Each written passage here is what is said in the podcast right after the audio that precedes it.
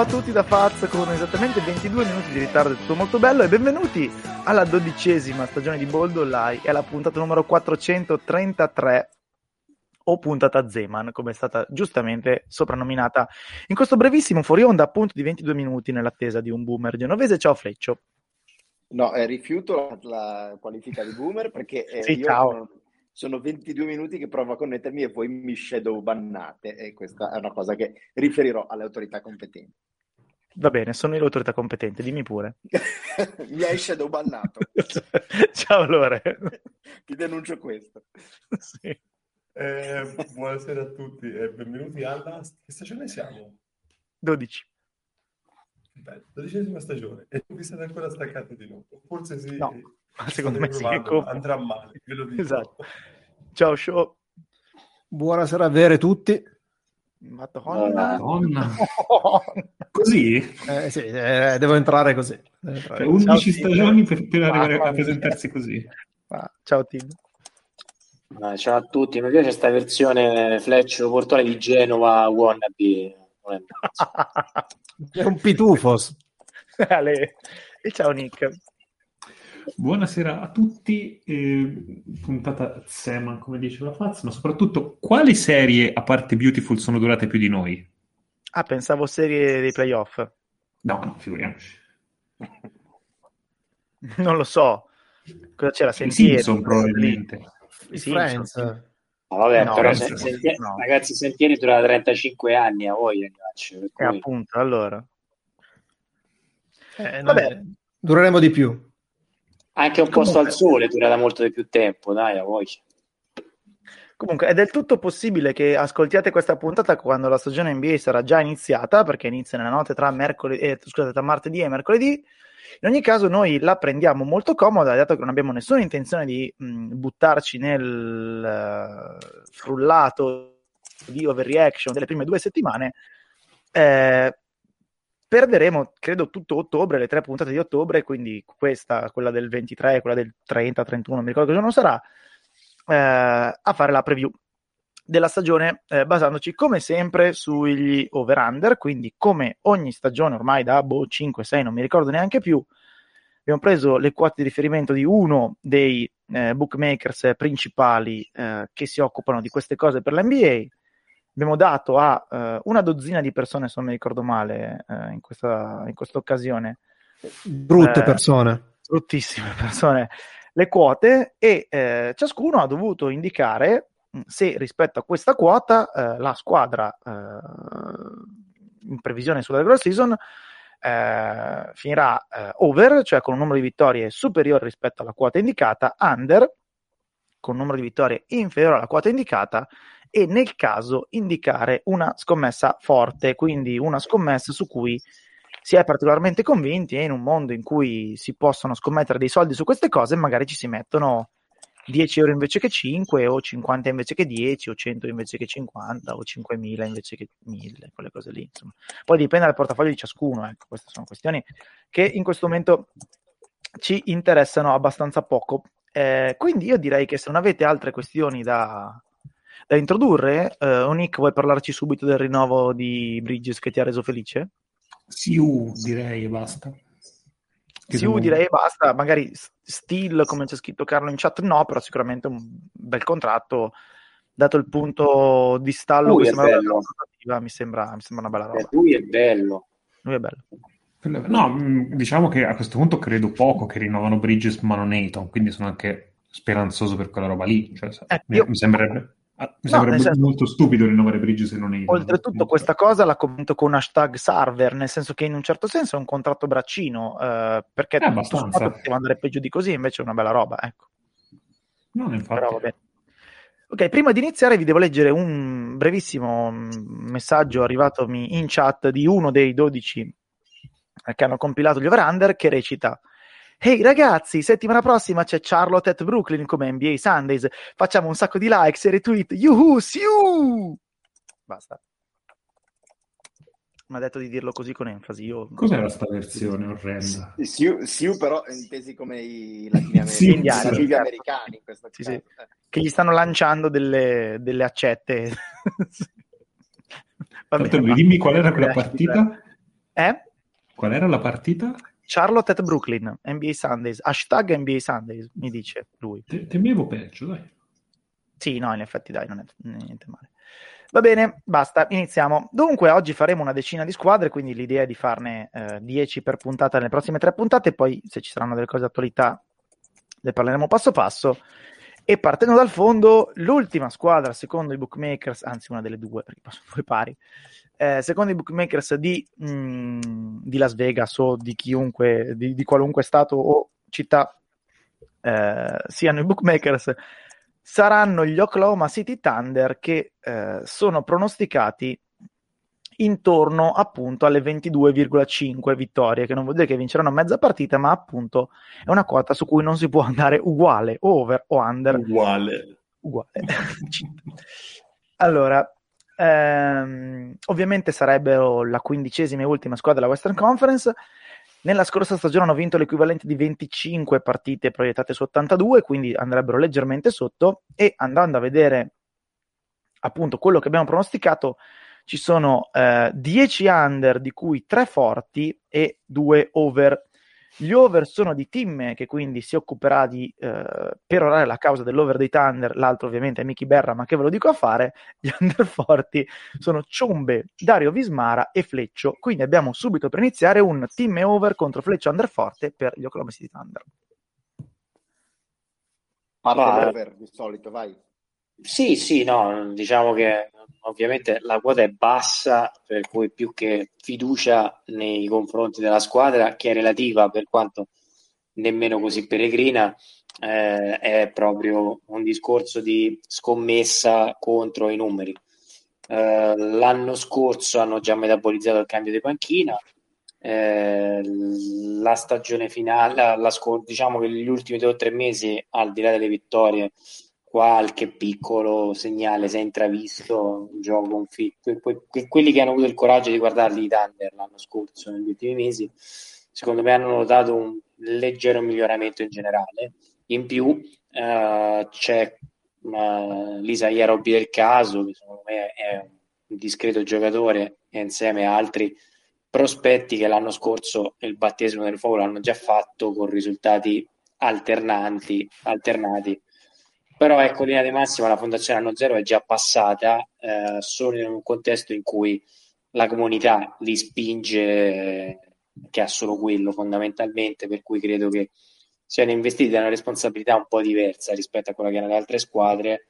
E gli asset ci sono, per cui secondo me se la giocano per giocarsela, dubito che, cioè più, più, più che per una questione tecnica, per una questione di buonsenso faccio fatica a immaginare che ne possano vincere meno. È vero che l'Ovest è molto competitivo, ma... e poi detto questo, il talento c'è, anche se grezzo. Sì, io sull'under semplicemente eh, noto che in realtà qui, a parte Sga, eh, Favors e, e Ludort, sostanzialmente tutti gli altri sono prospetti, non sono eh, giocatori di basket e l'anno scorso è vero che hanno fatto meglio di così, ma credo che sia stato sostanzialmente una, eh, un errore di, di, di, di, programma perché volevano perderne molte di più. Infatti, da un certo punto della stagione in poi le hanno perse sostanzialmente tutte. Credo che ricominceranno come avevano finito, cioè cercando sostanzialmente di non vincere, facendo in modo di non vincere e quindi faranno in modo di, di restare sotto a questa cifra di vincere il meno possibile. Tutto qua, tutto qua. Poi ovvio che come talento ne avrebbero in canna, avrebbero in canna l'over, però credo che tra il talento e la volontà quest'anno prevarrà la volontà. Ecco. Quanto lo consideri ancora prospetto? Non, ti ho, non ho sentito il nome, scusa. Dort. No, no, infatti ho detto Dort. Dort, Sga. È uno dei Ah, giocatori. scusa, non, non l'ho sentito io allora. Non l'ho sentito io allora, scusa. Posso fare un, un momento quiz? Ha voglia. Qu- quanti giocatori a roster hanno più di tre stagioni NBA all'attivo? Più di te? Sì, Due, Eh, credo tre. Tre, Credo due, tre. tre. Credo tre. sono tre, che sono Mike Muscala che ne ha 8, Derrick Favors che ne ha 11, ma sì. Favors temo che a breve saluta, e poi c'è DJ Wilson con 4. Ma scusa, Sgano ne ha quattro? Sgani ha 3, sta facendo la quarta. Entra nella quarta. Vabbè, ma ne devono vincere 22, non è che devono fare playoff. 23 Vabbè, Lore, parlaci di Ghidei e se vuoi anche di Treman. Lo vedo bello carico, lo vedo. Sì, perché mi se parlo io di bene? Tremans parlo una cazzata allora. Esatto, mi sentite No, bene? Mi eh, sentite? sì. Mi sentite? Sì, sì, mi sentite, ho capito se arriva la voce. Eh, Ghidi è un prospetto sicuramente intrigante, anche soltanto per vederlo a livello di eh, highlights, perché è un giocatore di una creatività, secondo me, assurda, per un giocatore che comunque sta parlando di un playmaker che supera ampiamente eh, i due metri, e quindi ha anche la capacità di visione, se volete, eccellente, più ci mette della creatività. La cosa che dicevano un pochino in Australia su di lui è il fatto che è un giocatore iper creativo, iper eh, che- altruista. E tutto quanto, e a parte il discorso del tiro, che sicuramente è il punto dal punto di vista tecnico su cui deve sicuramente migliorare, ma soprattutto l'approccio a un gioco molto più fisico, perché in Australia nel momento in cui lo picchiavano, lui diciamo che diventava un pochino più tenero. E sappiamo che in Australia non è che sono molto carini da questo punto di vista, però c'è chi dice potrebbe avere una personalità alla Joe Ingles che non è un guerriero tutto quanto e fondamentalmente quella mentalità l'aveva anche quando era in Europa, al Barcellona, al Maccabi e poi si è visto comunque il- la carriera che ha fatto in NBA. Eh, Giddy secondo me è un giocatore di assoluto talento su cui bisogna dargli sicuramente un'occhiata. Ed è, ha impressionato il fatto che Roma sia andata prima su di lui che, che su altri. ecco. Bene. La seconda squadra di cui ci occupiamo con la stessa quota 22,5 eh, sull'altra conference, quindi ovviamente la quindicesima della Eastern Conference sono gli Orlando Magic ehm, e possiamo passare alla successiva. Bene, non c'è obiezione, quindi dai, dai. Sono due over sui 22,5 dei Magic, poi 10 Uno e under, quindi la distribuzione è sostanzialmente la stessa dei Thunder, c'è un under forte in più, ma comunque siamo sempre 2-10 e via andare. Gli over sono eh, tuo, Lore, e di Show. Mhm. Tra l'altro stavo guardando te e Show nelle prossime squadre per vedere chi far parlare adesso, avete le stesse identiche gli stessi identici pronostici, quindi fate il cazzo che volete. Fate bene, fate bene questa cosa. Chi, chi è che ha copiato? Chi è che ha Non copiato? lo so, Non arrangiate fatto prima. No, no, io, io ero in una fila diversa. C'è qualche Io forte differenza, un paio di forti differenze, ma è uguale. Io spero E gli under forte sono- dei due Dimmi. abbia copiato. Per- No, dico spero che la risposta sia che hanno copiato, perché se la risposta è hanno gli stessi processi mentali, allora siamo, siamo in difficoltà. Allora, eh. No, no, con- concordo. Magari ha bevuto anche loro. Comunque, gli under forte sono di eh, Miki Berra, Dario Vismara, Timme e mio. Gli over sono di Bro e eh, del Bro e di Show. Quindi facciamo io e Show, dai Show, perché over i Magic Ma- a 22 e mezzo. Mm, Sostanzialmente perché secondo me la cifra con risentimento, eh. è- è bassina, la cifra è bassina e l'anno scorso mh, parametrata sulle 82 partite ne hanno vinte comunque di più, quindi sarebbero, sarebbero andati over. Non mi sembra sia una squadra che comunque cioè, i, i giocatori vogliono decisamente darla su perché tutti si devono fare abbastanza vedere in, eh, in NBA e quindi non lo so, secondo me eh, andranno over. Sax, Sax. Sax, secondo me Esatto. eh? No, va, finisci perché tanto penso di essere d'accordo con te. Vai, vai. No, Sax secondo me eh, con questa squadra avrà abbastanza minuti e potrebbe E essere ecco un giocatore. andranno under. Come? E ecco perché andranno under. No, a me se- se- secondo me è un giocatore importante, come piace sentire a Fleccia. No, No, no, no, ma Potrebbe essere, potrebbe essere un giocatore che, che ha già un impatto in questa stagione, quindi secondo me no. Ah, invito Secondo me- tra, Suggs- tra l'altro dire che Suggs per gli Orlando Magic è un giocatore importante è, è un utilizzo corretto del termine importante. sì. Comunque dicevo, farà, farà una, sta- farà una stagione importante. Allora. ecco così meno. Ecco, questo no, questo no. Se posso aggiungere una cosa a quello che ha detto Show finora è, su Suggs è che secondo me parametrato ai needs della squadra questo secondo me è il rookie che potrà far vedere le cose migliori, almeno per quanto riguarda i primi mesi. Allora, Perché per quanto riguarda Suggs in generale, credo che i Magic non potessero sperare nulla di meglio. Mamma mia. È, è il primo ball handler con un minimo di competenza ad alto livello potenziale, ovviamente NBA, da forse Jamir Nelson e Edo Turkoglu, quindi parliamo di dieci anni fa letteralmente. Esatto, esatto. Quindi è assolutamente manna dal cielo e non si aspettavano di trovarlo. Detto ciò, è un rookie in precision è stato preso a schiaffi da chiunque.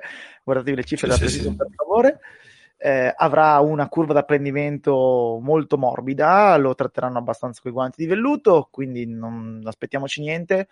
Eh, in assenza di Markel Fultz, che boh chissà anche lui verrà trattato estremamente con estrema cautela, c'è Colentoni che a me sembra una pippa, almeno per fare il oh. titolare NBA. Eh, e poi c'è, sì, no, assolutamente, c'è un roster di gente che ha fame e, di, e deve farsi vedere eh, però parliamo di una squadra che probabilmente giocherà con il doppio lungo, eh, Wendell Carter Jr. Mobamba. Eh, Wendell Carter Jr., diciamo, una delle poche not- note positive della seconda parte della scorsa stagione post trade deadline, ha ottenuto anche un buon rinnovo di contratto, però ok, sì, magari è un titolare NBA discreto, ma non vai da nessuna parte se lui l'ha serrato la squadra. In questo momento, probabilmente lui è il giocatore più forte della squadra, quindi ci siamo capiti. Isaac eh, rientrerà a un certo punto, ma ha altri problemi e non sono sicuro che lo spogliatoio accoglierà eh, a braccia aperte con entusiasmo alcune sue posizioni. Mm, detto di che deve rientrare, c'è Terence Ross che è un po' il capitano della squadra e questo vi fa capire tante cose perché una partita ogni 5 te la vince, due te le perde e in altre due è irrilevante. Eh, c'è Robin Lopez a fare il veteranone che però forse non gioca, forse sì, forse non si è capito. L'unico giocatore un pochino stabile in questo momento è Chuma Okiki, che però anche lì cioè, siamo al prospetto di un titolare NBA in questo momento in una squadra competitiva farebbe tipo il nono. Quindi in questo momento di giocatori NBA competenti ce n'è tipo due in questa squadra. Palla in mano a un rookie e a un sophomore pippa. Eh, perdere perderemo avanti grazie e, però Sax secondo me in tutto questo, in tutto questo contesto, tutta questa, questa roba che, che, c'è è quello che può innescare tutto di positivo, che non vuol dire che diventeranno una squadra da playoff, che però possono far bene più delle eh, 23 partite, delle 22 partite e mezzo che ha segnato secondo me sugli over-under. Secondo me può essere una buona scommessa quella dell'over su di loro. Fazza, ho due domande su, su Magic di quest'anno. Mi dica. Allora, intanto perché due Wagner? cioè, non ne bastava uno, perché due? Eh, non lo so, vai avanti. Cioè, è, è, come quando si diceva che quando ascolto Wagner mi viene voglia di invadere la Polonia, quindi ne avete presi due apposta. Cosa del genere. E poi l'altra domanda che faccio è perché l'ottavo giocatore più pagato a roster quest'anno è Timofei Mozgov? Però questa è un'informazione parziale, mi spiace. No, ma io questo vedo. Sì, diciamo che... Perché ancora pagate? Beh, va già bene che non paghiamo tipo Andrew Nicholson, cioè quindi io mi accontenterei. Avete ancora i diritti di Fran Vasquez, però? No, eh? Tuo compagno I diritti di vacanze, Nicholson. Il mio compagno di vacanze, Andrew Nicholson, esatto, e Fran Vasquez no, per fortuna non c'è più. Quindi basta. In che senso? Ispirato, no? no, no. no, no. no l'unico appunto è che secondo me è tutto giusto, uh, condivisibile, però è, secondo me la, la, logica è eccessiva, nel senso che quando parlavamo di Mecchiere e dei Rockets più o meno il mantra è quello. Eh, t- mh, ci sono troppe variabili impazzite nel corso della stagione che secondo me una squadra che potenzialmente scarsa può, può, può fare in modo che sembri meno scarsa. Sì, però detto questo, credo che siano a buon diritto la squadra più disfunzionale in questo momento che c'è in NBA, che non significa che siano peggio delle altre a livello di, record complessivo. Però sì, se, se agganci i neuroni, capisco Faz, diventi matti.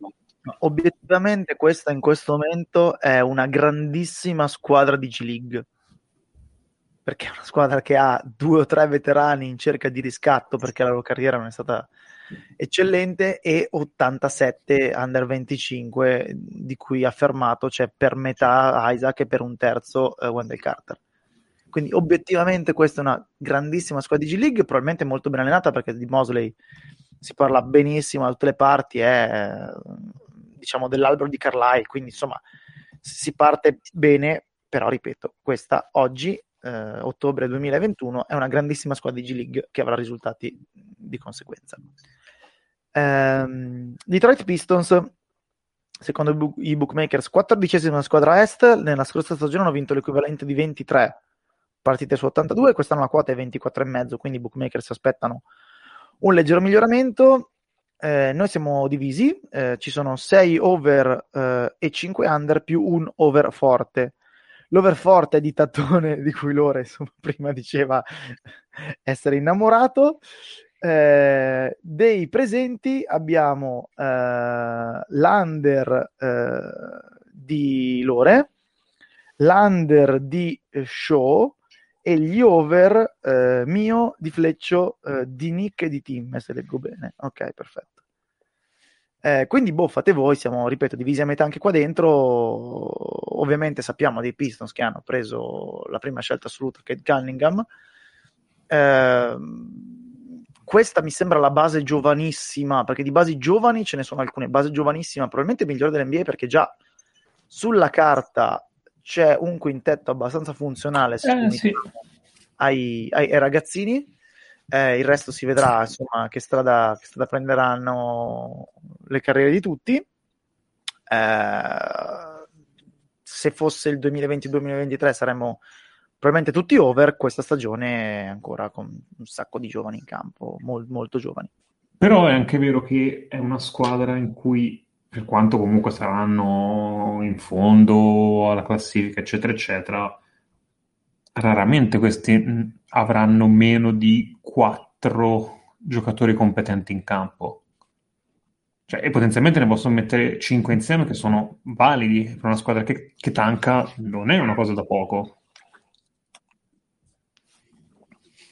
E, e, e, Jeremy Grant è probabilmente il miglior giocatore del, diciamo, delle squadre disperate dell'NBA, cioè è, di tutte queste squadre qua è l'unica squadra che ha, eh, cioè le squadre che non puntano a nulla, neanche a un'idea di play-in, eccetera, eccetera. È un po' più forte secondo me.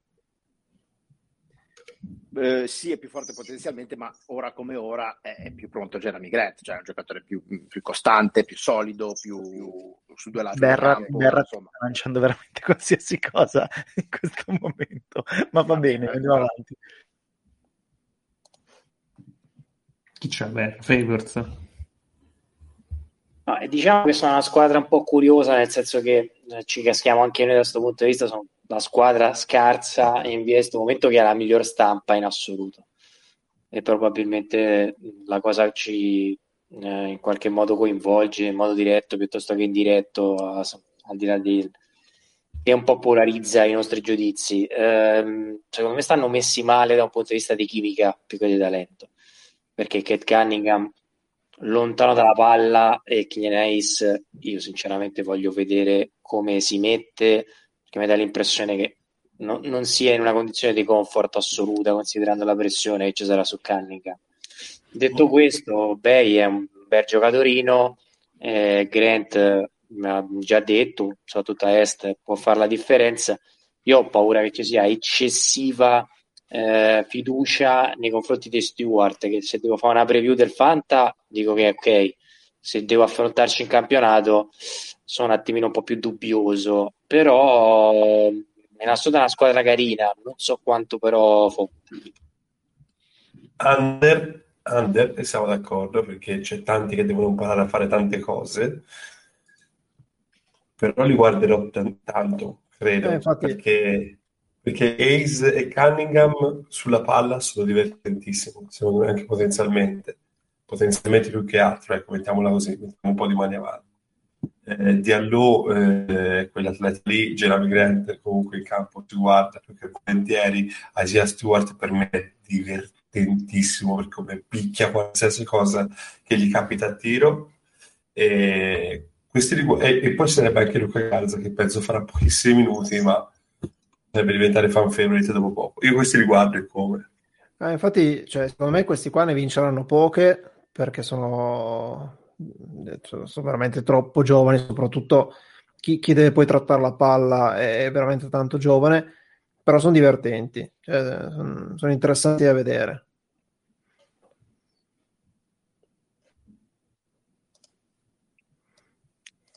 Fleccio, vuoi difendere un po' il tuo over?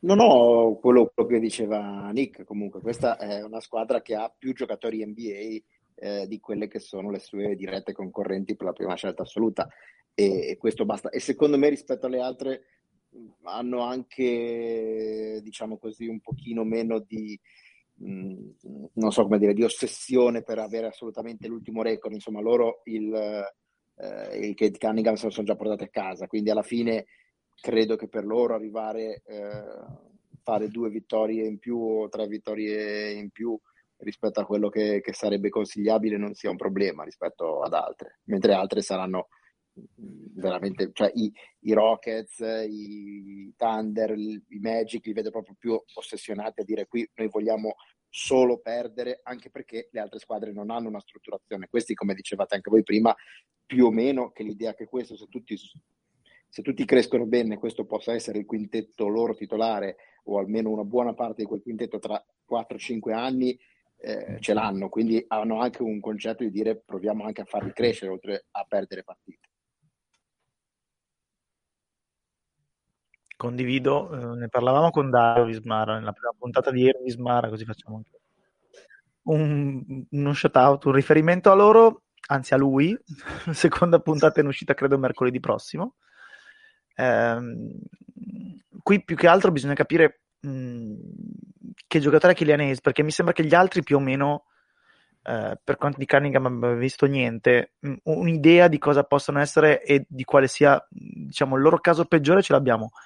Hayes in questo momento potrebbe eh, finire fuori dall'NBA tra un anno e mezzo perché non se ne cava fuori nulla, potrebbe essere un ball handler pazzesco. Vediamo, secondo me passa tanto da lì eh, sono abbastanza ottimista in generale, quindi andrei over anche perché eh, comunque con Casey in panchina un, un, minimo di cultura anche difensiva si, si installa e quindi... Sì, quello è la mia, grande fiducia su questo gruppo qui, se ecco. c'è da ammettere una cosa interessante, il fatto è che loro difensivamente dovrebbero essere competenti, non subito, ma mano a mano nella stagione. Ci chiedono in chat chi prova a prendere Grant, eh, inteso come via trade alla deadline. Eh, io credo che in questo momento i Pistons non abbiano tutta questa fretta di cederlo. Quindi servirebbe un'offerta che non mi sembra che ci sia la fila per fare in NBA perché eh, i Pistons lo valutano come un franchise player o qualcosa del genere, le altre squadre lo valutano come un terzo, quello che era Denver, un pochino di più magari, però non tanto lontano da lì. Quindi in questo momento mi sa che tra domanda e offerta c'è una distanza abissale. L'anno prossimo ne parliamo. Ecco, sul lungo periodo vorrei provare a dire che sui giocatori e sul talento dei Pistons sono abbastanza ottimista. Sulla lucidità de- della dirigenza un zinzimino meno. Vabbè, però non hanno 82 centri quest'anno. Quest'anno no.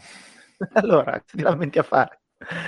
Avanti, Cleveland Cavaliers, tredicesima squadra dell'Est secondo i bookmakers, L'anno scorso l'equivalente di 25 vittorie su 82 partite, quest'anno quota a 27,5.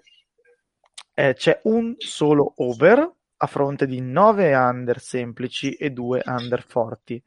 L'over però è di team e quindi è obbligato a parlarne. Tutti gli altri sono under, compreso l'under forte di Nick, quindi direi over di team contro, un, contro under forte di, di Nick sui Cavs a 27,5. Eh, vale un po' il discorso che ho fatto per altre squadre, ma qui con un rafforzativo importante, cioè la logica conta fino a un certo punto, nel senso che 2 più 2 fa 4, non necessariamente è vero, soprattutto in pre-season, anche perché fondamentalmente parliamo di dati che si poggiano su delle basi abbastanza instabili, cioè molto, tra virgolette, sabbie mobili. In realtà il talento, eh, anche qua, è mh, mm, andiamo sulla stampa, i Cavaliers hanno una stampa pessima e in linea di massima, per quanto ci siano giocatori trascendentali, eh, in linea di massima il talento mi sembra discreto sulla carta. Eh, Garland e Sexton, nel bene o nel male, ormai sono in via da un po', credo che sia il terzo anno, e mm, credo che ormai sia abbastanza scontato che da questi due giocatori escano fuori due buoni giocatori NBA, non so quanto eccellenti, ma perlomeno giocatori NBA tut court, per quanto insomma difettosi, soprattutto sui Sexton, Sexton in certi frangenti. mi sembra che finalmente Kevin Love sia stato abbandonato al suo destino o poco ci manca. Eh, credo che in un contesto tecnico un attimo più stabile Mark Hannon sia recuperabile e quindi anche qua cominciamo a mettere assieme 4, 5, 6 giocatori NBA per quanto ti posso cabotaggio. Lo stesso Allen l'anno scorso ha dato delle reminiscenze di mini Gobert, ovviamente tra virgolette, però mh, ci sono tante piccole cose che messe assieme sembrano un'intelaiatura di una squadra, eh, molto lontana ma assomigliano, quindi per quello sono vagamente ottimista. Io sono estremamente pessimista invece per quello che riguarda l'amalgama della squadra che mi pare veramente orrendo, veramente mirato a perdere più partite possibili. Eh, al momento i Cavs hanno 13 giocatori che possono giocare ala, alla piccola, alla forte, eh, small, small ball five sono 13, quindi io il contesto dove Mark può rifiorire, se c'è, non è a Cleveland, temo. Eh, hanno preso anche Taco Fall perché effettivamente mancava un reparto lunghi un po' carente, l'hanno visto. Eh, su Garland e Sexton cominciano ad esserci un po' di mh, mm, diciamo screzzi. Diciamo quello che si è visto in Precision non mi sembra promettentissimo, è vero che Precision, hashtag, ma mh, mm, non mi ha fatto impazzire. Mi sembra che stiano andando un pelo meglio ciascuno quando l'altro è in panchina. E, peraltro Sexton, a parte l'exploit di inizio anno scorso, sembra anche un pelo involuto come giocatore, non, non mi ha fatto impazzire. Sono riusciti a portare Pangos in NBA, che non pensavo una cosa fosse possibile. Eh, per chi è appassionato di, di college uh, basketball, era Gonzaga, ma credo dieci anni fa era Gonzaga, cioè dovrebbe avere tipo la metà Pangos, una roba del genere. Quindi No, mi sembrano veramente brutti, mi sembra un roster messo, no, ha sembrato male. Nick hai detto ci sono tipo tre quarti del roster che può giocare ala, però se li prendiamo uno per uno, quanti giocherebbero tre in una rotazione di una qualsiasi delle 26 squadre NBA che stanno davanti a questi? Cioè giocherebbero dei minuti? O giocherebbero in generale schierabili potenzialmente?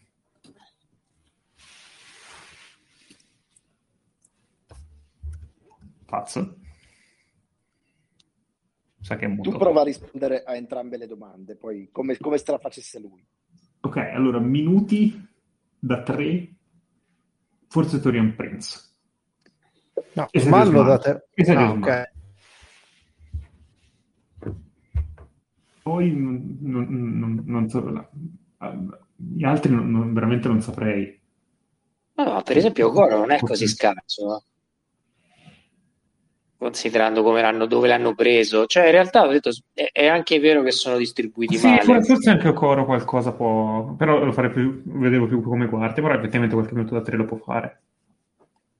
Eh, no, no, comunque dicevi bene, sono distribuiti male, sicuramente, cioè nel senso non, non è un, uh, un buon esempio di costruzione del roster, questo è indubbio, se no non starebbero nei bassi fondi a est, questo è poco ma sicuro.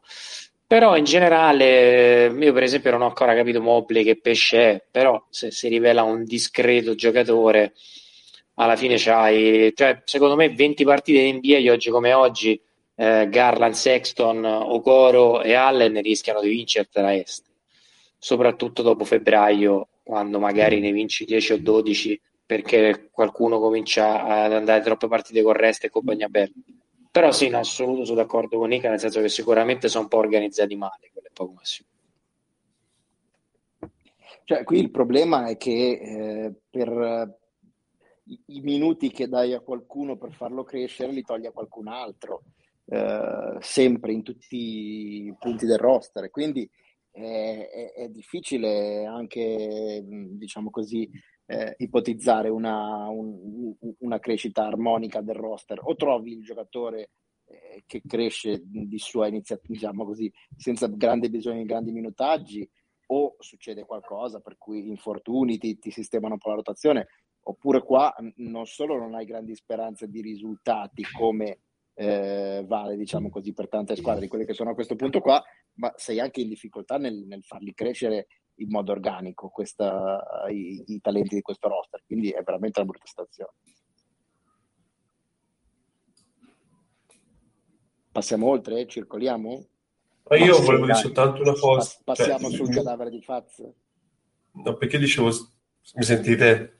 Sì, sì. Sì. No, ok, no, l'unica tanto, tanto, vedete tutto voi cheat, mi sembra che questa cosa dei terzi incomodi un po' smetterla, perché Garland e Sexton si è capito che funziona soltanto con un terzo incomodo e credo che Rubio possa starci, ma non insieme a tutti e due. Stessa cosa, credo che arriverà con Mobley e Allen e, con Markkanen in terzo incomodo e si vedrà perché sono due giocatori ottimi in difesa e con Markkanen mi più su Mobley che su Allen per quello che può dare. Però ripeto, è una stagione di scelte, è una stagione di scelte e con Markkanen sono già belle e Markkanen e Allen sono però proprietari di contratti eh, onerosi da eh, girare da altre cose e c'è Mobley che invece è un investimento, quindi non mi pare comunque una stagione facile per Cleveland anche da quel punto di vista. hanno nessuna fretta di scegliere niente. Eh, l'unica cosa globalmente è che se i Cavs dovessero andare under anche in questa stagione, eh, sarebbe eh, uno dei peggiori. Ascoltavo un podcast di atletica adesso, non, non ricordo esattamente dove come perché. Comunque andassero under, quindi diciamo sulle 25 vittorie, sarebbe uno dei tipo 3 o 4 casi nella storia dell'NBA in cui sono 4 stagioni consecutive con un rendimento così scarso. Quindi se i Cavs andassero under anche in questa stagione sarebbe una roba abbastanza epocale, roba che tipo neanche i Sixers del Pro senza ha fatto così schifo a lungo. Eh, solo forse i Clippers anni 90 e fila inizio anni 90, insomma un altro paio di squadre hanno messo insieme un quadriennio così pessimo, quindi anche solo per Kabbalah andrebbero over. Io però sono under, tanto per dire quanta fiducia. Però no, sulle scelte secondo me non c'è tanta urgenza. Possono stare così per tempo. Eh, ripeto, fanno schifo, quindi vabbè. pazienza. Eh, andiamo oltre, sopra alla stessa quota, quindi sempre 27,5 ci sono gli Houston Rockets, la penultima squadra della Western Conference. Secondo Bookmakers l'anno scorso l'equivalente di 19 vittorie, quindi per andare over dovrebbero vincerne 9 in più, che non è una roba eh, Secondo me questo marginale. è l'over-under che ha meno senso, probabilmente al pari di quello che verrà dopo, ma questo non, non ha veramente senso per me. E quindi 0 over. Ci sono quindi adesso ci arrangiamo in qualche modo a portarla a casa. Ci sono 8 under forti, che manco a dirlo è il risultato più eh, schiacciante di, tutto, di tutta la platea delle squadre che ci vengono proposte. Dei presenti, gli unici due under non forti sono mio e di Timme, quindi Timme dobbiamo fare gli, ottim- i, pseudo ottimisti sugli modo? mentre Lore, Fleccio, Nick e Show sono under forte, quindi Tim, se hai qualcosa di pseudo ottimista vai. Non gioca più Wall. E Poi vi lascio, poi vi lascio, poi vi lascio parlare. No, non Quanti gioca più giocatori Wall. NBA attu- attuali NBA ci sono in questa squadra? Due. Eh, Due che però giocheranno dai. minuti. Per nel senso, Due due è un cadavere. perché nel senso DJ Augustin, Eric Gordon, Daniel House, Daniel Tice, Christian Wood sono giocatori NBA, ma quanti minuti avrà sta gente? Quindi capisci che c'è un problema. Io veramente No, vabbè, vorrei- Vai, vai. No, vo- volevo le- leggere il roster ad alta voce, che secondo me è poesia. Tipo, i, i primi cinque nomi che leggo sono Alperen Sengun, Jason Tate, Harmony Brooks, John Wall e David Nuapa. Questi sono i primi cinque che leggo. Poi c'è DJ Augustin, Marcus Foster, Eric Gordon, Usman Garuba. Kenyon Martin Jr., Kevin Porter Jr., Daishen Nix, e non so veramente chi cazzo sia, Jalen Green, Daniel House, Anthony Lamb, Daniel Tice, Avery Bradley, Dante Exum, Josh Christopher, Christian Wood, Harmony Allora, Brooks. fa- Ex, facciamo- ex un tagliato. Facciamo un altro discorso, ex un tagliato. Facciamo un altro discorso. Eh, Tim, tu dovessi fare il bookmaker per proporre una quota sensata per questa squadra, su cui dire, vabbè, magari posso anche pensare ad andare over, a quanto la metteresti? 15.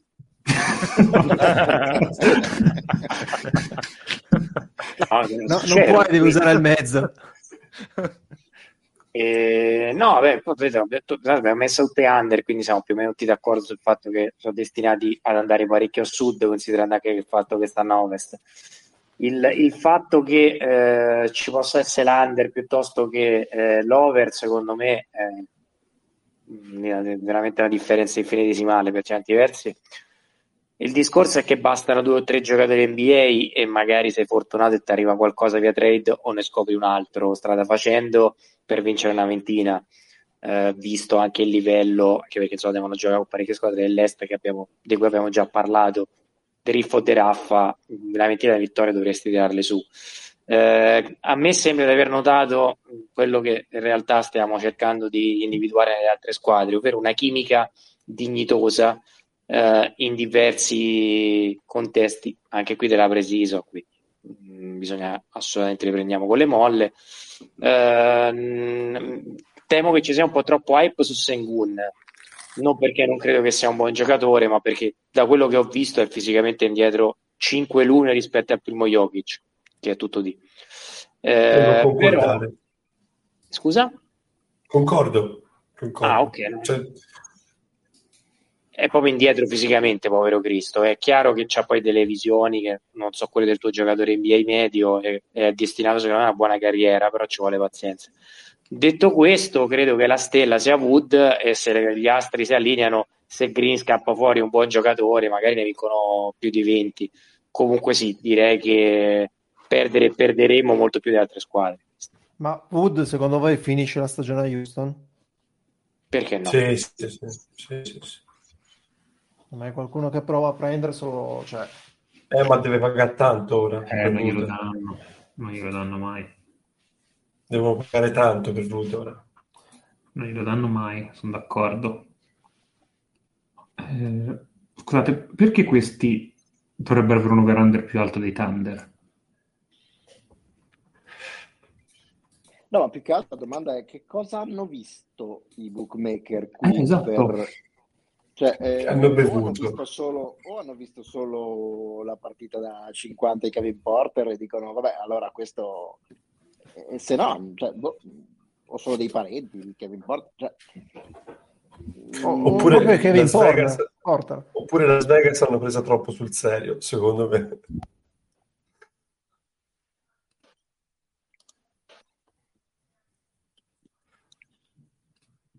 Circoliamo?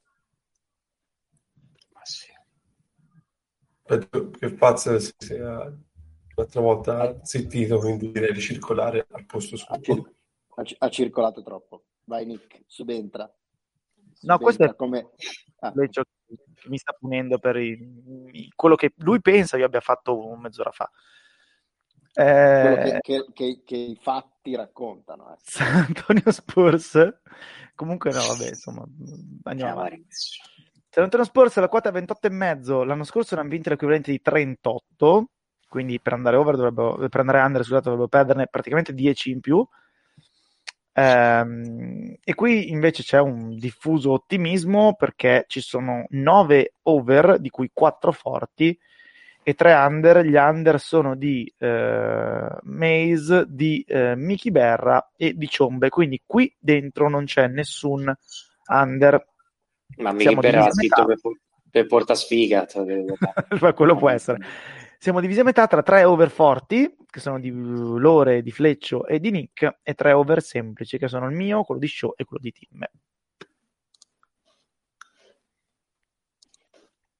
Sentiamo i più ottimisti. Chi si sente molto ottimista e perché?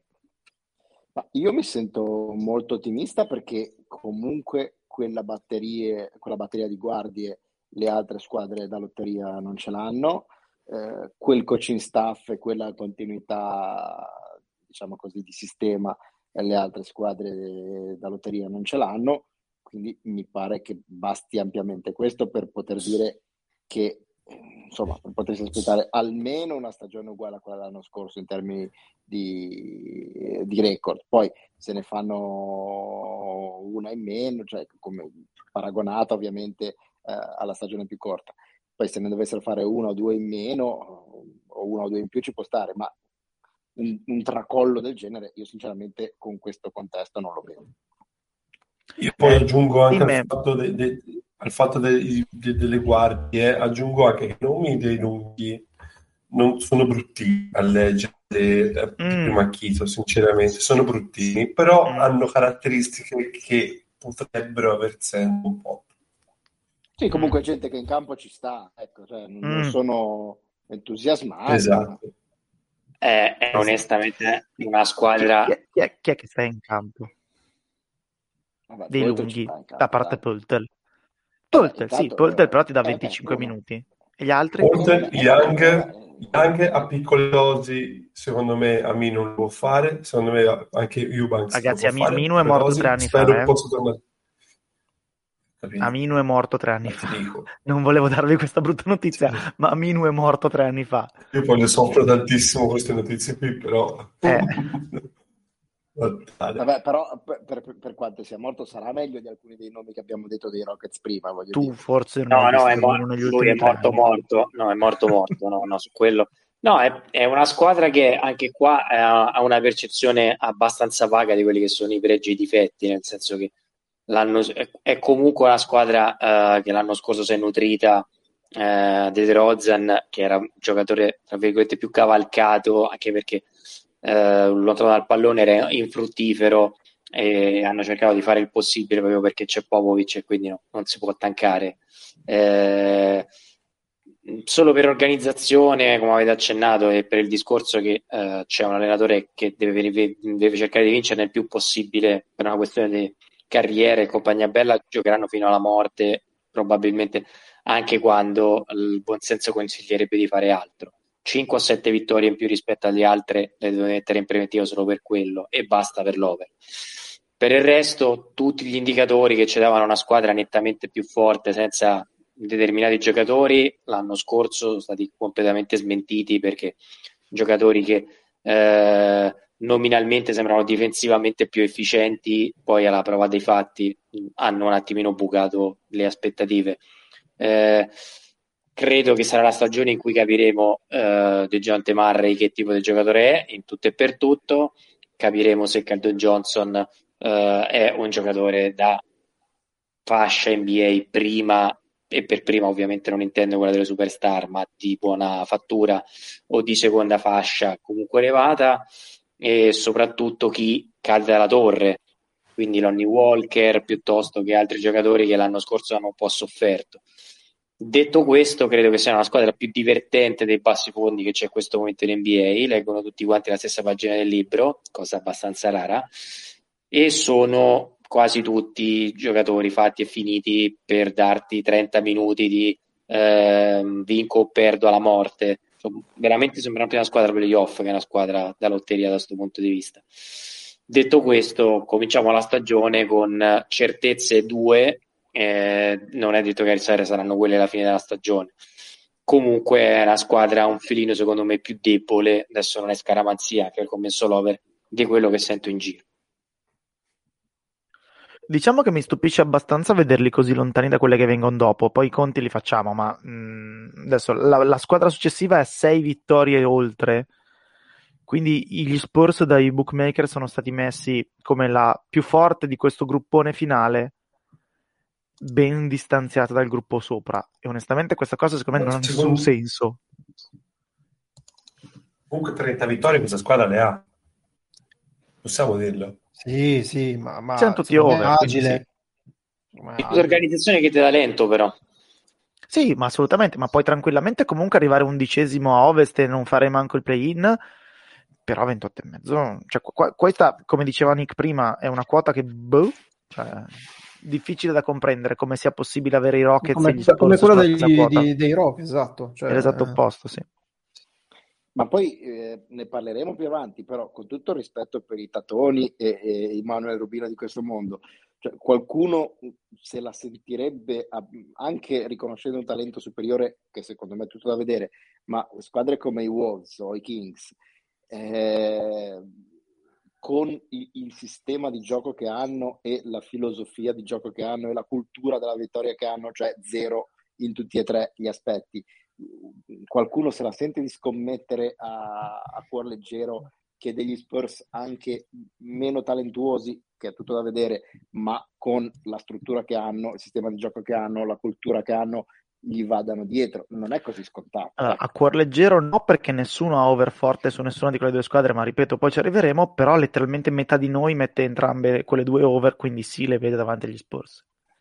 Quindi adesso non esagererei nel verso opposto. Ripeto, però è assolutamente legittimo vedere gli Spurs in quel gruppo là e non No, in questo gruppo leggero, qua. a cuor leggero mi ricollegavo a quel discorso del Esatto, sei- del- del- esatto. cioè tu, chi, chi dà quella distanza lì dice c'è, un- c'è una marea di differenza tra questa squadra e quelle squadre. Io non vedo una marea di differenza. Certo, possono arrivare Eh, ma, davanti Fleccio, forse questa- davanti, ma È non c'è un- una squadra costruita praticamente a parte una scelta in lotteria l'anno scorso di Vassell, di cui quest'anno mi aspetto onde o quasi.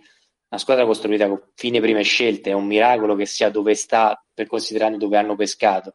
Eh, I Kings, eh, bene o non è male, comunque, cioè, se, se fosse questa squadra qui e io dovessi sostituire eh, due o tre giocatori con eh, di Aaron Fox, sarei convinto che ne vincessimo, ne, ne potremmo vincere 40. E il talento è veramente bassino cioè le altre, le altre lotte hanno due o tre cose che noi ci sogniamo a livello di talento. Questo Sì, sì, certo, però no, no, ma sicuro, infatti se uno dice "Beh, arrivano davanti, sì, se uno dice c'è un, un- un divario colossale, io mm, insomma ne dubito. Concordo. Qua.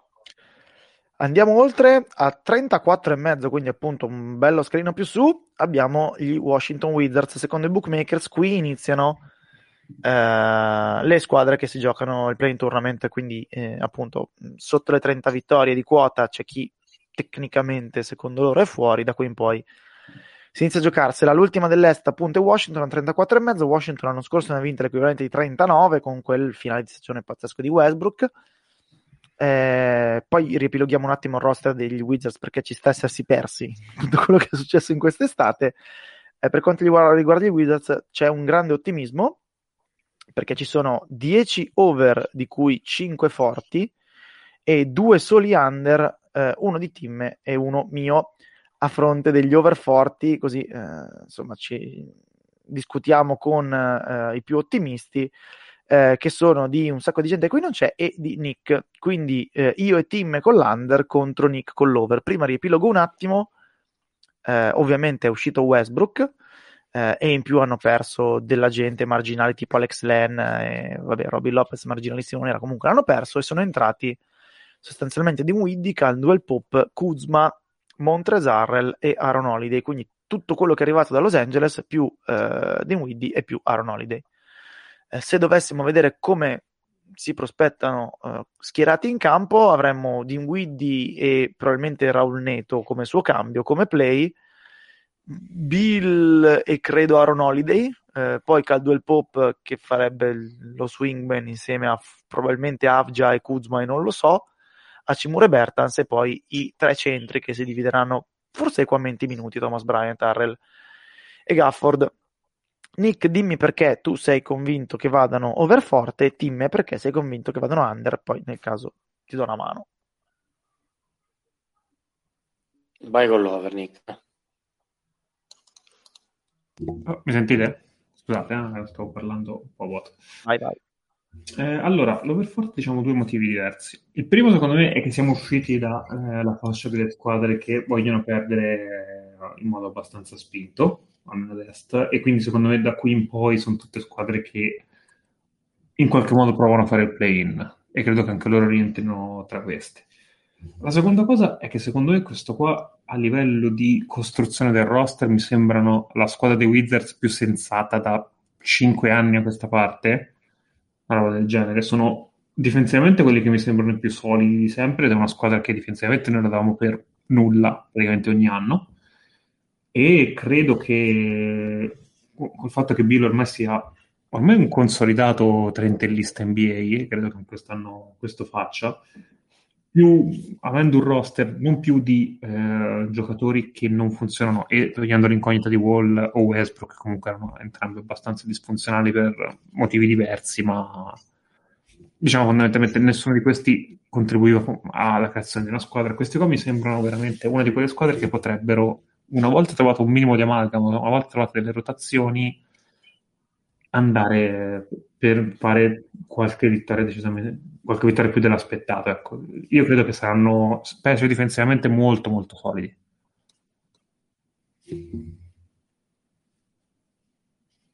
Vai tu, Paz, dimmi tu. Non va, quindi puoi andare. Ah, Faz non va, quindi vado io, sì. Non si prende responsabilità. Nei Sì, no. Che fa? fa... Ci stai, Faz? Vai, Vai vai, tu, vai non ti preoccupare. No, ci- No, ehm, allora, in, in assoluto ehm, è una squadra che non mi dà alcun tipo di affidamento nel medio termine, nel senso io sono più che convinto che eh, appena si rendono conto che non sono molto oltre eh, i- la lotta playoff molto molto molto eh, precaria, eh, sarà il momento in cui eh, Bradley Bill lo scambiano, anche perché ormai probabilmente sono già un po' troppo over e credo che anche lo scambio di Westbrook da quel punto di vista sia un discreto segnale. Per il resto sono tutti giocatori eh, più che discreti, ma nessuno che secondo me è in grado di fargli fare un salto di qualità rispetto all'anno scorso. Eh, probabilmente gli ultimi tre mesi della, tra- della scorsa stagione li ha, li ha tirati avanti Westbrook di forza, non tanto dal punto di vista tecnico, anche quello ovviamente, ma più quasi più da un punto di vista nervoso, mentale, cioè nel senso vi, vi- vi trascino, vi porto io, eh, dando in questo caso un contributo positivo a livello nervoso, cosa che Bill finora sembra non in grado di fare, cioè non li, tra- li trascina tecnicamente, ma non da un punto di vista mentale. Eh, le cose più interessanti secondo me sono sotto, eh, c'è questa specie di eh, rotazione a tre eh, sotto le planche che è carina, eh, però mi dà l'impressione che ci sia un po' troppo traffico. Gafford, secondo me, se veste i piedi con Harrell in modo abbastanza evidente.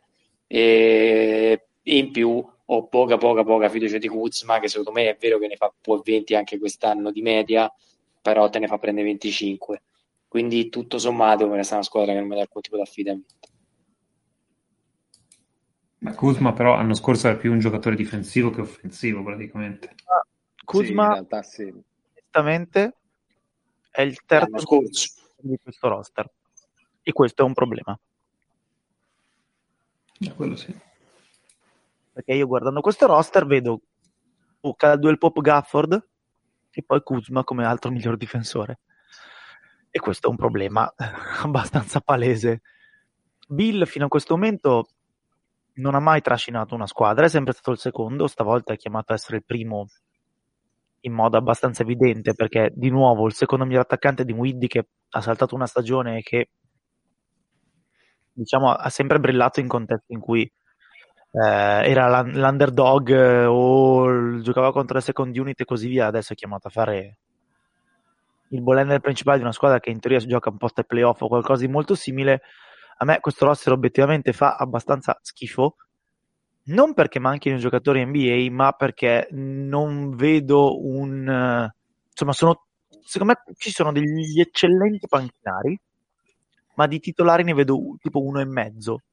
Perché a parte Bradley Bill, ditemi quale altro giocatore sarebbe titolare di nuovo. Parliamo di queste squadre qua, quelle che si giocano un posto ai playoff e ai play-in. Forse Caldwell Pop da Beh, qualche miglior parte di Widdy il- Da qualche parte in Widdy un Widdy Eh, sano, esatto. sì. bisogna Eh, vedere ma- come è messo. Ok. messo. Eh, poi secondo me va- vado quello, sopra- quello che aspetta, fa tanto aspetta. qua Vado sopra, eh. Ti leggo le point card di quelli sopra. De Aaron Fox, Fred Van Vliet, la Melo Ball. Cap- Beh, Capisci che giocherebbe, Dinwiddie- giocherebbe insieme a loro. Dinwiddie, Ok. però. Ma lo stesso, ma lo stesso di. John Murray è più forte, di su, più Ecco. forte di insomma. Quindi io, io qua vedo, io quello qua vedo una stella che però non siamo sicuri che sia una stella che, eh, co- come dice Tim, eh, attacca il caravan alle balle e li tira su. E in più tantissimi buoni giocatori di rotazione, però non ce n'è uno buono per essere un giocatore che faccia il titolare. Quindi però cioè, hanno, hanno una hanno una profondità però che altre squadre di questo tire Sì, certo. sognano In dubbio, Eh. questo è vero. Certo. Però è una, è una profondità verso il basso. Sì, però rispetto ad altre, a sostanzialmente quasi tutte le squadre della seconda metà della classifica, loro hanno non solo la, la volontà di vincere, non di tankare, ma hanno anche la necessità di vincere, perché se questi non iniziano a vincere, eh, Bradley B, o comunque non dico vincere mh, costan- in modo da arrivare ai playoff, ma vincere un po' di partite proprio numericamente, eh, questi perdono Bradley Bill. Quindi per loro vincere delle partite è un, è un motivo di sostanzialmente di sopravvivenza della franchigia perché eh, se Bradley Bill se ne va e rimani con questo roster qua, con questa gente qui che non è carne e pesce, sei veramente messo peggio di tutte le altre, sei peggio dei, dei Magic, sei perché non puoi neanche tankare veramente con un roster così che non è carne e pesce. Quindi questi non solo vogliono vincere, ma questi hanno la, la necessità di vincere per sopravvivere. Facciamo così, la squadra rispetto all'anno scorso è nettamente peggiorata?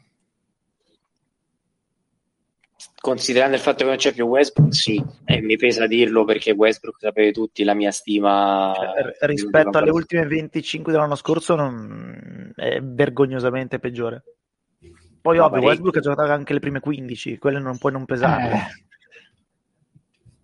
No, più che altro perché hanno perso il miglior rimbalzista, eh, al di là, e veramente hanno perso il, il motore, cioè il, il, il cuore, l'anima l'hanno persa.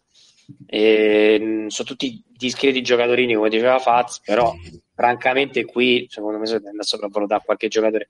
Io non so ancora che pesce a chi a chi a Cimura, non so se la pronuncia sia corretta perché mi sbaglio sempre, però è, è un po' poco per cercare di fare 40 però, qui, qui stiamo parlando comunque di una squadra che se ne perde 5 più dell'anno scorso va over.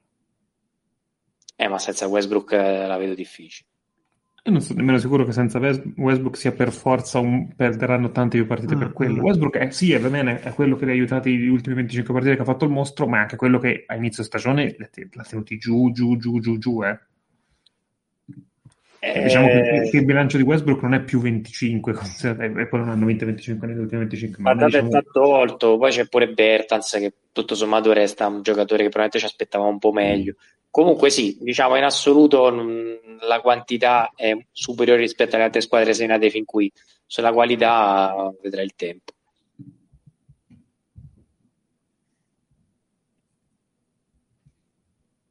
Va bene, lo leggo come un avanti. Sempre a 34,5 abbiamo Minnesota Timberwolves, dodicesima squadra dell'Ovest secondo i bookmakers. L'anno scorso l'equivalente di 26 vittorie. Eh, ci vedono spaccati abbastanza a metà perché abbiamo eh, 5 over, 5 under e 2 under 40. Gli under 40 sono dei presenti Tim e Show, quindi mm, Show adesso ci racconterà perché questo under forte sui Timberwolves. Gli over sono mio, di Fleccio e di Nick. Quindi Show inizia pure tu con uh, la mannaia. Ma Ah, perché tendenzialmente perché dovrebbero vincerne parametrate sempre sull'82, 8 in più se non mi ricordo male rispetto alla stagione scorsa, con poco più dell'anno scorso se non un, un Anthony Edwards che ha un anno in più ci auto cheat, quindi può, può, può, effettivamente fare i, i salti di referenziale, proprio una roba... Esatto. Eh, per il resto cioè, hanno, hanno, perso Rubio, che comunque era un, un giocatore che, che, stava nel roster l'anno scorso. Eh, hanno guadagnato Patrick Beverly, che se si lotta per certi, per certi livelli probabilmente dà qualcosa in più, ma non so quanto possa dare a questa squadra, perché se, se deve essere il veterano che eh, che traccia la via, ho paura che la, la via sia quella, sia quella, verso il baratro, perché io non mi fiderei mai di avere un Patrick Beverly che debba fare da chioccia a un, a un Anthony Edwards o un uh, D'Angelo Russell. E, cioè, alla fine tutto sta nella crescita di Edwards e nella, uh, nel restare sano di, di, di, Towns, che gli auguro, però non è detto che sia, che sia così e appunto dovrebbero fare 8 vittorie in più dell'anno scorso, mm, trovando sempre il modo i Timberwolves di, di, fare, di, di, farsi del male. Non lo so, io continuo ad avere, avere grossi dubbi e non so come sia Finch come allenatore, onestamente. Non è inquadrato. Ah, Finch come allenatore offensivamente pare obiettivamente eccellente. Poi questa squadra va in strada quando c'è lui, la squadra è diventata competente in attacco. Secondo me, mh, nel dire cos'è cambiato rispetto alla scorsa stagione, non si può non parlare di Towns. perché nella scorsa stagione c'è stato un, un, un Towns abito mh, mm, e anche abbastanza smorto per i motivi che ben sappiamo, insomma, colpito direttamente e indirettamente dalla pandemia. Eh, se Towns torna il giocatore di due anni fa che mm, insomma consideravamo probabilmente a livello di Embiid e di Jokic almeno dal punto di vista offensivo eh, da quelle parti lì e la, la, prospettiva cambia. Vedi sopra, vedi il discorso che facevo per i Cavs, quindi se i Timberwolves dovessero confermare una stagione sotto, diciamo, le 30 vittorie, sarebbe una roba abbastanza epocale, che non è mh, fuori dalle considerazioni, perché figurati sono i Timberwolves, quindi tu puoi ragionare su quello che vuoi, poi magari la quarta partita si rompe uno a caso e va tutto in vacca. Eh, però un po' di ottimismo secondo me intorno sì, a questo però di, nel reparto ecco. lunghi dietro Towns cosa c'è? niente c'è Nadrid eh. che ma, ma Nadrid come cambio obiettivamente non fa neanche schifo è che i quattro mancano completamente mancano eh, completamente eh, i quattro. il giocatore del barometro è Vanderbilt il giocatore del barometro dei lunghi sì. è Vanderbilt. Tutto di eh, esatto. appunto, cioè, loro allora, obiettivamente e, puntano... e, e, cioè, se Towns salta qualche partita come gli capita adesso spero che non abbia più problemi diciamo, di, di, di, testa che ha avuto e di, di salute che ha avuto però se salta qualche partita, questi come fanno a vincere, onestamente? Cioè... Allora, c'è, c'è, stato, a parte che l'anno scorso ne sono saltate parecchie, veramente tante, tra lui e anche Angelo ne ha saltate diverse. Secondo me c'è una roba che si parla poco, ovvero nei pochi momenti della scorsa stagione in cui fondamentalmente erano sani, il loro net yes. rating era eccellente. Non buono, non positivo, ma proprio eccellente. Poi per carità può essere una cosa che magari su tutta un'intera stagione si normalizza un po' di più, però delle tracce di una buona squadra di sotto c'erano. Questa mi sembra una squadra che ha pochissimi margini, pochissimi margini di errore, eh, e quindi essendo i Timberwolves posso eh. capire se, se dai per, insomma, per assodato che andrà male, però lo scenario in cui va bene non è così eh, remoto. Ecco. E poi cioè, diciamo anche una roba, ah, l'anno scorso avevano il peggiore allenatore NBA Eh, se non era il peggiore ci andava molto vicino. No, poi aggiungerei, solo, aggiungerei, anche una cosa. Towns sembra, sembra ovviamente eh, in pre-season sembrano tutti fighi e in forma, però obiettivamente da quello che si vede nei video, nelle cose, eccetera, eccetera, sembra in forma fisica come non è mai stato. Cioè, obiettivamente noi abbiamo, come ha detto Faz, abbiamo sempre visto un grande potenziale in Towns eh, però anche un giocatore che doveva eh, crescere anche da un punto di vista del, eh, della condizione atletica, eccetera, eccetera. Cioè, questo sembra un Towns veramente tirato a lucido e se tu hai un Towns tirato a lucido, eh, ecco, le prospettive di questa squadra qua possono cambiare, fermo restando che sono i Wolves, quindi tutto può andare male e fermo restando che ovviamente quello che succede poi spesso al, eh, in pre-season, mm, insomma, hanno tutti preso 20 kg, sono tutti in forma, eh, eccetera, eccetera. Però se, se è vero quello che, che, che trapela in questa, in questa pre-season ed è veramente un, il miglior Towns che, che abbiamo mai visto, ecco, i discorsi un po' cambiano.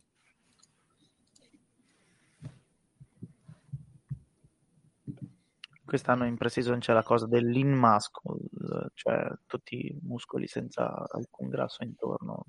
Lebron è il primo e tutti gli altri stanno dicendo sì sì, è una grande quantità di lean muscle, un aumento di massa magra, eccetera, eccetera. Sì, va bene, bravi tutti. Sì, sì, una eh, volta avevano preso 15, si diceva, avevano preso tutti 15 kg di muscoli. Eh, adesso si dice sì. hanno preso lean muscle. Esatto, devono andare ancora più nello specifico, perché se no non basta più, capito? più precisi. Esatto. Obiettivamente mh, i, i, primi sei di questa squadra sono competitivi, eh, devi vedere quante partite giocano insieme, quindi potremmo ridurla questa cosa qua. Però sì, mi, mi aspetto un rimbalzo nella Towns. Andiamo sopra di una vittoria, quindi a quota 35 e mezzo ci sono i Sacramento Kings che sono perfettamente in linea con la scorsa stagione 35 allora vittorie parametrate sulle 82 partite eh, proiettati eh, come undicesima squadra dell'Ovest quindi fuori appena fuori dal play tournament.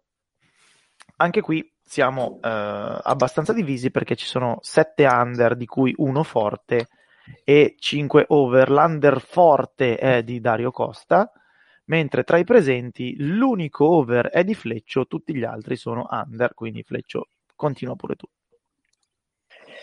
Ma allora, eh, fermo restando che è più una, mm, una mm, diciamo così, una, una, speranza, un auspicio che finalmente una stagione eh, vada in, in, positivo per i Kings piuttosto che in negativo rispetto alle premesse. Eh, io devo dire che mh, mm, hanno perso poco e niente di quello che avevano l'anno scorso, anzi sostanzialmente nulla. Eh, hanno messo dentro un Devion Mitchell che secondo me pur in un backcourt molto affollato, è un tipo di giocatore che gli serviva, perché qui i Kings hanno una, un aspetto a sistemare, la difesa. L'anno scorso sono stati una difesa vergognosa, però offensivamente non hanno fatto vedere brutte cose e il talento ce l'hanno. Quindi ragionando in ottica di eh, con un po' di applicazione, con un po' di intensità e, e, inserendo uno o due buoni difensori, una difesa tu la puoi mettere a posto, nessuno ti chiede di essere la migliore difesa NBA, però passare dall'essere la peggior difesa dell'NBA a essere la eh, ventitresima, ventiduesima, lo puoi fare anche senza grande sforzo. E se fai quello, mh, mm, improvvisamente vedi che le vittorie iniziano ad arrivare.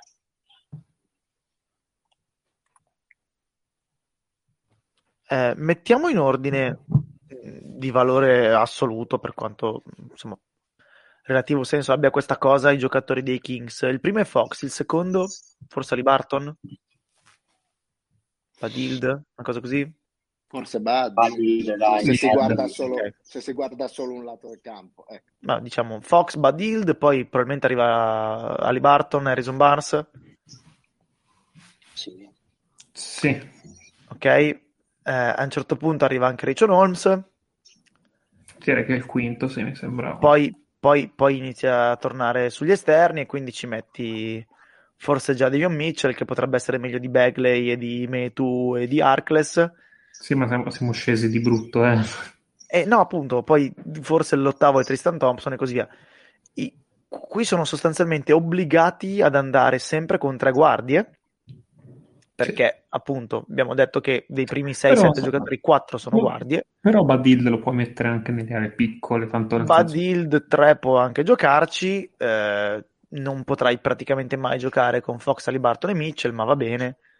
Quindi va- vai con Bars e Arcles da 4 e vai con Richard Holmes e Tristan Thompson da 5, quindi sei costantemente small ma non small nel senso vado piccolo per aprire il campo, small nel senso tutti i tuoi giocatori danno centimetri e o chili ai pari ruolo avversari.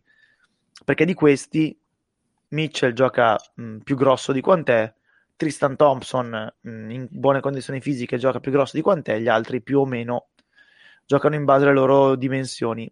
Quindi tu hai un roster che è pesantemente sbilanciato verso le guardie in cui praticamente non potrai schierare i tuoi cinque giocatori migliori tutti insieme. Ehm, che va bene per la profondità, va un po' meno bene, diciamo, per il picco di rendimento. E soprattutto hai un, una voragine, ripeto, nel ruolo di chiamalo 4 tradizionale, perché va benissimo Barnes e Arcles, cioè va benissimo Barnes, Arcles un po' meno pure lui. L'età inizia ad avanzare, però insomma, mi sembra che come piano A sia un pochino misero eh, sicuramente potranno trarre giovamento in difesa, però non dimentichiamoci che le, diciamo, le difese della regular season tendenzialmente sono difese che droppano e con un pochino di diciamo di, di costanza e di ordine. Qui tu stai prendendo una difesa che fa schifo stai dicendo a Mitchell quasi da solo di risollevarla e non hai nessun rim protector perché Richard Holmes non è un rim protector, Tristan Thompson non è un rim protector, Alex Len è scarso e basta, Damian Jones è scarso e basta, Bagley non sappiamo manco se sia più un giocatore NBA, eccetera, eccetera, eccetera. Oltretutto, io... oltretutto giocare in quella, in, in quella, division non aiuta. Ha voglia, esatto. Giochi, insomma, giochi quasi 20 partite contro i mostri, quindi è complicata. Eh, quindi io faccio veramente fatica a essere ottimista, nonostante per carità, cioè, individualmente questi giocatori mi, mi, piacciono. Mi piace Fox, mi piace tantissimo Ali Barton, mi piace Mitchell, mi piace Harrison Bars, mi piace Richard Holmes e così via. Secondo me manca proprio, cioè, mancano certe cose che sono abbastanza imprescindibili per, per essere competitivi. Ah, io nonostante abbia messo under ero un po' eh, in dubbio fino all'ultimo. Questo probabilmente era uno che avevo messo over e poi ho cambiato eh, all'ultimo momento. E tutto sommato il loro over-under è 35,5. L'anno scorso su 82 partite ne avrebbero vinte 35. E questa è una squadra che fondamentalmente dovrebbe fare un passettino in avanti ogni anno. Cioè se fa un passo indietro c'è qualcosa che è andato abbastanza male. Quindi il mio era un over-under piuttosto indeciso. Guarda, grande, Luke, Luke Walton tipo, cioè potrebbe essere andato abbastanza Però male. c'era anche l'anno scorso Luke questo Walton. È vero, questo è vero. E potrebbe, e potrebbe, non esserci quest'anno, perché Luke Walton probabilmente di tutti e 30 è l'allenatore più a rischio, quindi... Ed è una qualità, è una cosa bella. Ed è, ed è una cosa bella, cioè, eh, come dice Nick, eh, qui non è che per, per, andare over ti si chiede di, di, essere il terzo a ovest, si chiede di fare un pochino meglio l'anno scorso e non ci vuole molto a fare un pochino meglio l'anno scorso, considerando che l'anno scorso sei stato, ora magari non la trentesima, i numeri ce l'avrà Faz, però la peggior difesa NBA e se non è la peggiore eri nelle ultime tre. Quindi non ci vuole molto a fare un pochino meglio di così. più che altro, come diceva Faz, più o meno mischiati come lo Shanghai, nel senso che Daniel Mitchell sembra buono, sembra, uh, però effettivamente hai preso l'anno scorso un giocatore come Ali Barton, cerca un attimino di variare, cioè non hanno avuto coraggio in sede di draft perché hanno preso l'ennesimo giocatore che non sanno dove mettere fondamentalmente. Il, come lunghi sono mezzo disastro, sono un disastro assoluto, giocheranno piccoli, troppo piccoli, quindi l'impressione è che magari fanno, faranno la classica squadra NBA che secondo me gioca anche bene, eh, la guardi dall'IPS e dall'impressione che la vincono, poi improvvisamente gli ultimi 6 o 7 minuti gli altri eh, girano due viti sotto e questi battono in testa. Almeno questa è l'impressione che mi danno i Kings quest'anno, eh, sono proprio costruiti male. Spero per loro che in qualche modo ci mettano una pezza, però i Kings l'anno scorso sono stati ultimi in difesa, penultimi a rimbalzo difensivo. Eh, Mitchell da solo non credo che ti faccia fare un salto difensivo così significativo e a rimbalzo forse sono pure peggiorati rispetto all'anno scorso no, perché no, ok, Tristan Thompson è buono però, ecco. Beh, cioè... però sono, tutte, sono, tutte, sono, tutte, cose in cui conta anche molto l'effort cioè se ci metti un sì, pochino certo. di effort eh, non sarai l'ultima difesa NBA non sarai un disastro in balzo difensivo. Beh, basta, chiudo basta con una riflessione: il giocatore, il giocatore, più importante l'anno scorso per certi versi era Riparto, nel senso che era quello che gli dava equilibrio e, e, che fondamentalmente faceva quello che non faceva Fox, o meno, più o meno gli dava una, un, un, legame tecnico mentre Fox faceva canestro. Eh, quest'anno gli ha messo Mitchell che per forza gli porterà via minuti e tempo. Però ecco, speriamo di sbagliare. Se, se quest'anno i Kings hanno una stagione decente, secondo me ne, ne giocheremo un po' tutti, quindi speriamo. Comunque hanno dato via Whiteside, quindi solo questo potrebbe bastare per... Cioè, così. Esatto. Che tra l'altro Bene, dove è andato? Che me lo sono perso. A fare il cambio di Gobert ai Jets. Ah, ecco. Eh, chiudiamo la puntata di oggi con la decima squadra di cui ci occupiamo, eh, quindi siamo perfettamente in ordine con i eh, tempi previsti. Ti, ti, faccio notare che tu hai Jets a messo over forte. Mannaggia Cristo. Ne Beh, parleremo ecco, fra ecco cosa ero perso. Tra due settimane. Comunque grazie per questa bestemmia. Così, sì, eh, qui erano stati impiccati di show. Eh. No, ma tutto a posto. ma avevi letto fino alla fine perché? Eh, scusate. Su Whiteside mi, mi scende sempre. La vita della disinvoltura è degli perché? perché? Deve... Ah, parlavo di Stoichkov. sì, certo. certo. Vabbè. Eh, comunque anche Giulio Di Cenzo le disse uguale, non fu bippata, quindi non bipperemo. E I Eh, Toronto Raptors... Non è un grande, non, non No, è un grande, no. grande No. paragone. ecco, una I grande Toronto paragone. Raptors sono l'undicesima squadra secondo le proiezioni della Eastern Conference, quindi anche loro fuori dal play tournament. L'anno scorso ne hanno vinte l'equivalente di 31, quest'anno la quota è esattamente come per i Kings, 35,5.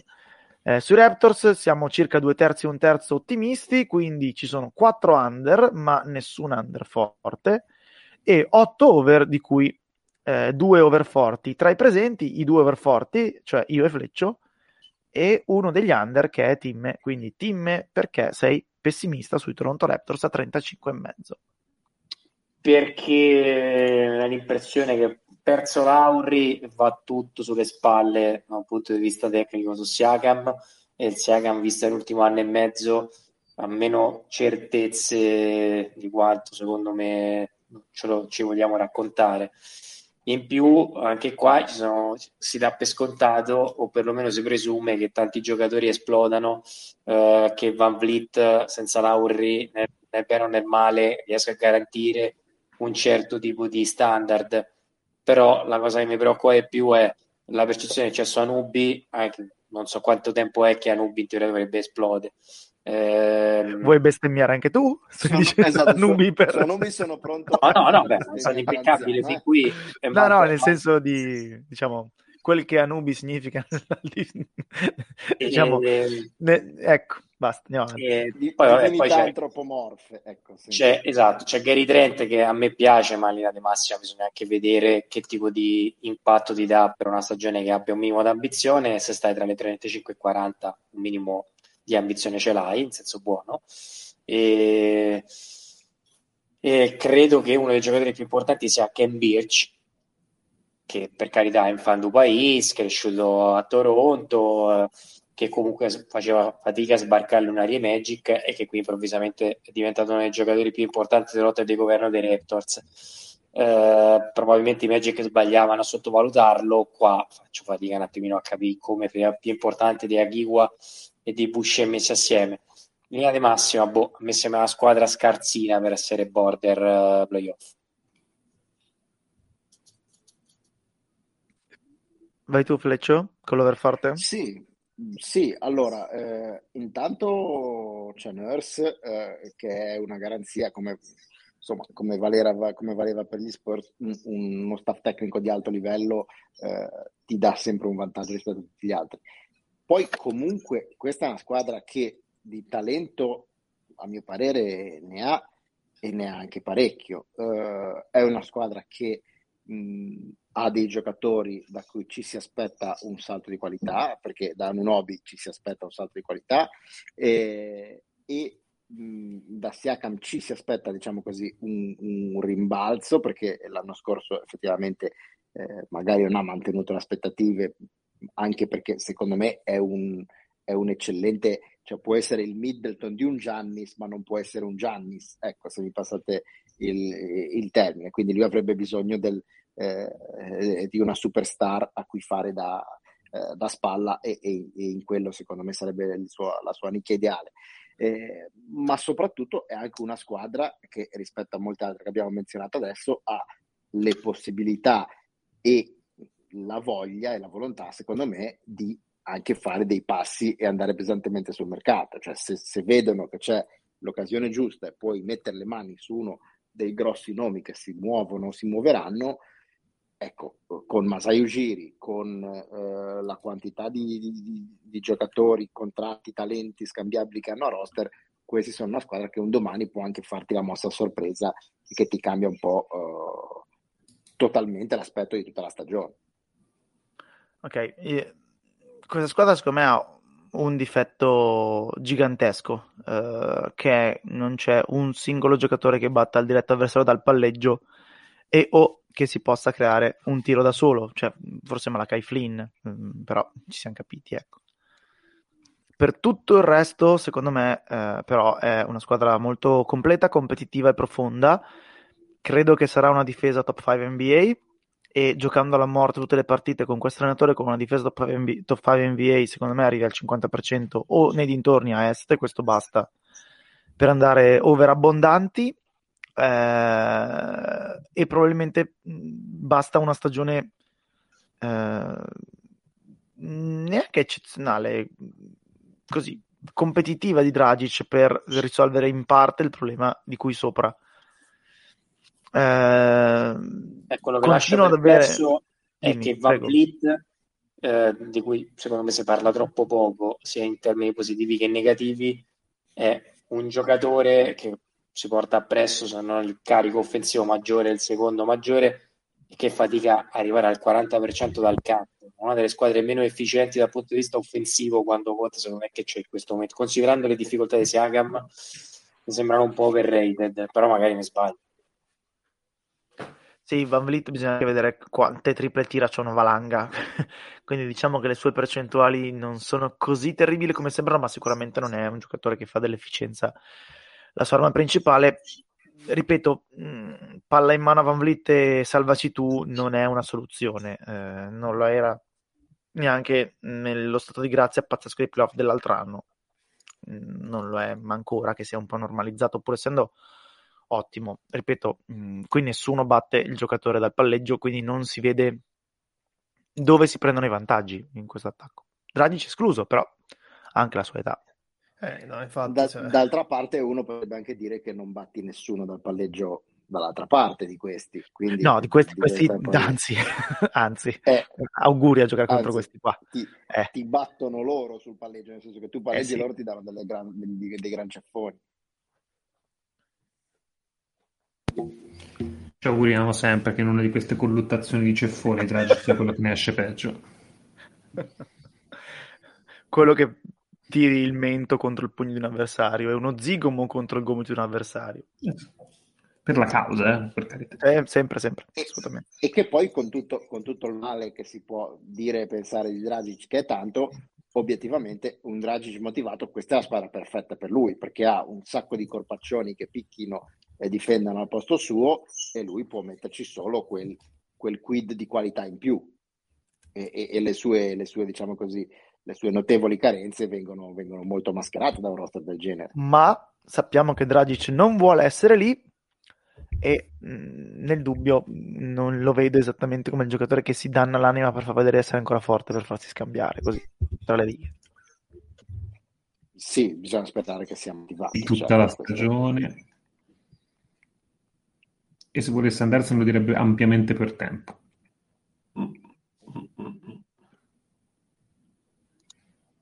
quella merda.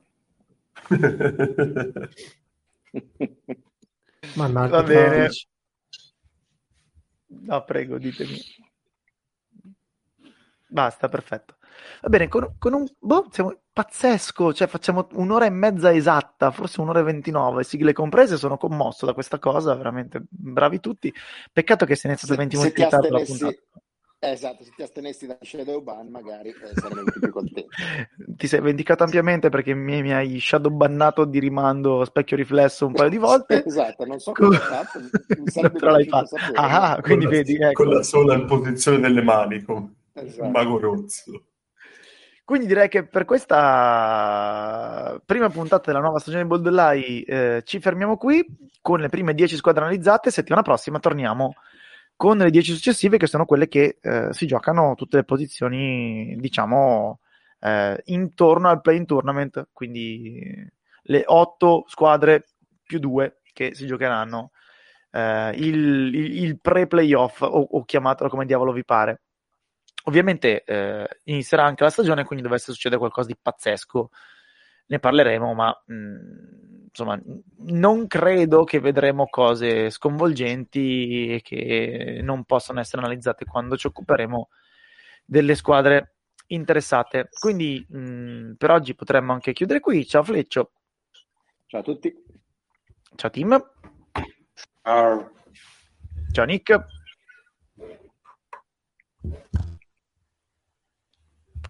Come ti avessimo salutato, ciao Show. Ciao a tutti. Ciao Lore. Ciao a tutti. Riproviamo, ciao Nick. Si vede che eh, sta, salutando con la mano. Sta salutando con la mano, sta salutando. sta salutando in video, sì. L'effetto Dragic. va bene. Whatever it takes, sì, va bene. Ciao a tutti da Faz e a settimana prossima. Some people call me the space cowboy. Yeah. Some call me the gangster of love. Some people call me Maurice. Cause I speak of the pompatus